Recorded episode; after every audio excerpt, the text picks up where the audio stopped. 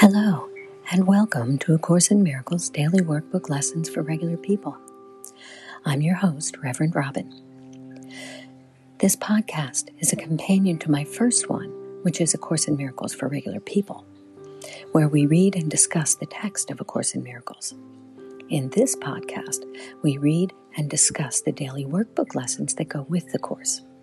I love these lessons and what they do for me and I love to discuss them with others who are on their journey to atonement. There are several ways that you can reach out to me if you'd like to chat.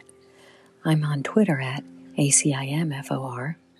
I'm on Facebook at A Course in Miracles for Regular People. You can email me at ACIMDWLFRP, that's A Course in Miracles Daily Workbook Lessons for Regular People, ACIMDWLFRP at gmail.com or you can simply go to anchor.fm and leave me a voice message. And while you're there, you can make a donation if you'd like to support this podcast. I'd really appreciate that. Then I wouldn't have to put ads in them. So, thank you in advance if you decide to support the podcast.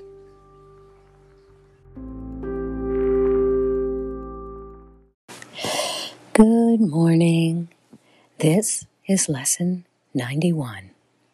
Miracles are seen in light. Miracles are seen in light. I am surprised actually that this lesson is not called a key lesson because the insight and information that's in this lesson to me seems key. But I guess Jesus knows better than I do, so it is important to remember that miracles and vision necessarily go together. This needs repeating and frequent repeating. Miracles and vision go together. It is a central idea in your new thought system and the perception that it produces. The miracle is always there. Key, the miracle is always there. Its presence is not caused by your vision. Its absence is not the result of your failure to see. It is only your awareness of miracles that is affected. They're always there, whether or not we're aware of them. You will see them in the light. You will not see them in the dark. To you, then, light is crucial. While you remain in darkness, the miracle remains unseen. Thus, you are convinced that it is not there. Because when we're in the darkness, we can't see it. this follows from the premises from which the darkness itself comes. Denial of light leads to failure to perceive the light. Failure to perceive light is to perceive darkness. The light is useless to you then, even though it is there, because you're not seeing it. You cannot use the light because its presence is unknown to you. And the seeming reality of the darkness makes the idea of light meaningless. To be told that what you do not see is there sounds like insanity. And it's very difficult to become convinced that it is insanity not to see what is there and instead to see what is not there. You do not, you do not doubt that the body's eyes can see. You do not doubt the images they show you. You do not doubt that the images they show you are reality. Your faith lies in the darkness, not the light. What the body's eyes can see is only in physical light, not in the light of vision. So when we don't doubt the images that our body's eyes can show us, our faith is in the darkness, not the light. So, how can this be reversed? For you, it is impossible. But you are not alone in this. Thank God we're not alone in this. Your efforts, however little they may be, have strong support. If you could but realize how great this strength is, your doubts would vanish.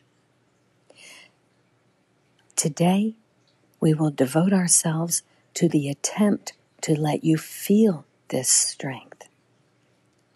And that statement is the key of this lesson. Today, we will devote ourselves to the attempt to let you feel this strength. When you have felt the strength in you, which makes all miracles within your easy reach, you will not doubt. The miracles that your sense of weakness hides will leap into awareness as you feel the strength in you. Three times today, set aside about 10 minutes for a quiet time in which you try to leave your weakness behind. This is accomplished very simply as you instruct yourself that you are not a body. Faith goes to what you want, and you instruct your mind accordingly. Your will remains your teacher and your will has all the strength to do what it desires. Our will is God's will. God's will is our will.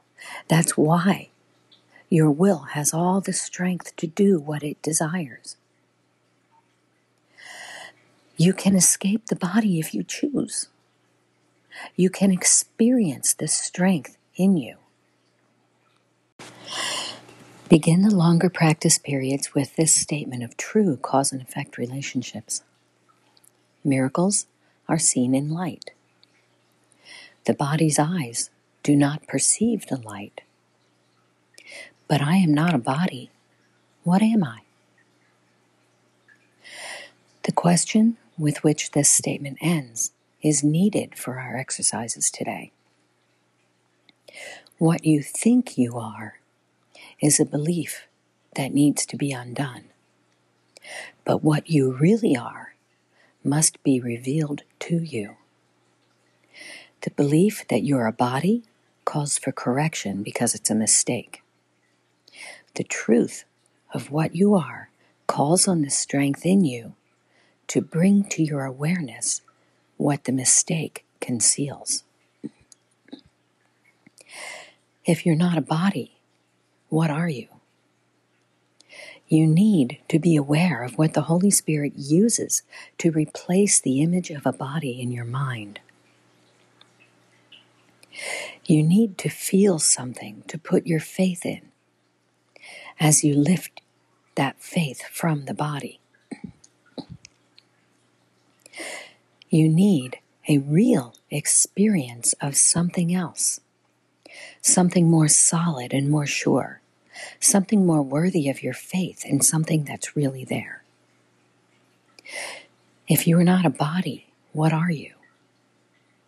Ask this in honesty, and then devote several minutes to allowing your mistaken thoughts about your attributes to be corrected and their opposites to take their place.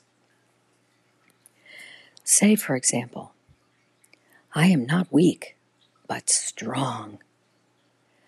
I am not helpless, but all powerful. I am not limited, but unlimited. I am not doubtful, but certain. I am not an illusion, but a reality. I cannot see in darkness, but in light. In the second phase of the exercise period, try to experience these truths about yourself. Concentrate particularly on the experience of strength. Remember that all sense of weakness is associated with the belief that you're a body, a belief that is mistaken and it deserves no faith. Try to remove your faith from it, from that belief, if only for a moment. You will become accustomed to keeping faith with what is more worthy in you as we go along. so, in the second phase of the exercise period, try to experience these truths about yourself. How do you do that? You can say, I am not weak, but strong. But because of the fact that your whole entire life you thought you were a body and you thought you were weak. So, how do you actually experience this? With imagination.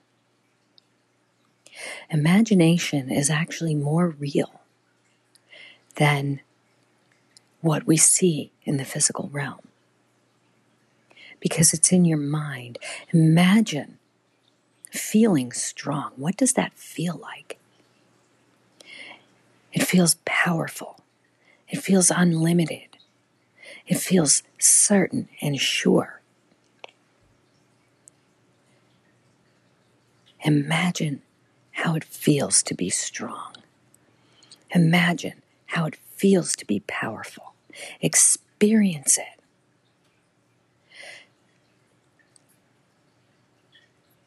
There is something called power poses. Maybe you've heard of them. I, I heard of them originally from a woman um, in a TED talk. I don't remember at this moment what her name is, but it has been scientifically shown that if you stand in a position like Superman or Wonder Woman, straight, stand straight and tall with your hands on your hips, and breathe deeply and that allows you to feel powerful. Do this as you're doing the exercises today. I am not weak, but strong. I am not helpless, all powerful. I am not limited, but unlimited.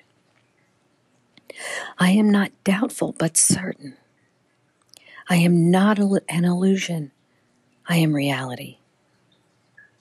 I cannot see in darkness, but I can see in light. Then relax for the rest of the practice period, confident that your efforts, however meager, are fully supported by the strength of God and all his thoughts. Fully supported by the strength of God and all his thoughts. In the Bible, it says that Jesus said, It is not in my own strength that I do these things. It is the Father within me. He does the works. Jesus understood that whatever he was doing, however meager his efforts might have been, that doesn't matter because his efforts were fully supported by the strength of God and all his thoughts. It is from the thoughts of God that your strength will come. It is through God's thoughts and there's, their strong support that you will feel the strength in you. The thoughts of God are united within you, are united with you in this practice period. the purpose of God's thoughts. Wait, it says, they are united with you in this practice period in which you share a purpose like God's thoughts. The purpose of God's thoughts. Theirs is the light in which you will see miracles because their strength is yours. The strength of God's thoughts is ours the strength of God's thoughts becomes our eyes that we may see. Five or six times an hour, at reasonably regular intervals, remind yourself that miracles are seen in light. Also, be sure to meet temptation with today's idea. if you're tempted to believe that what you're seeing in the physical, respond with this. this form would be helpful for this special purpose. So you're tempted to believe that something you see in the physical is real. Then you remind yourself miracles are seen in light. Let me not close my eyes because of this situation that is tempting me to believe that what my eyes are showing me is real.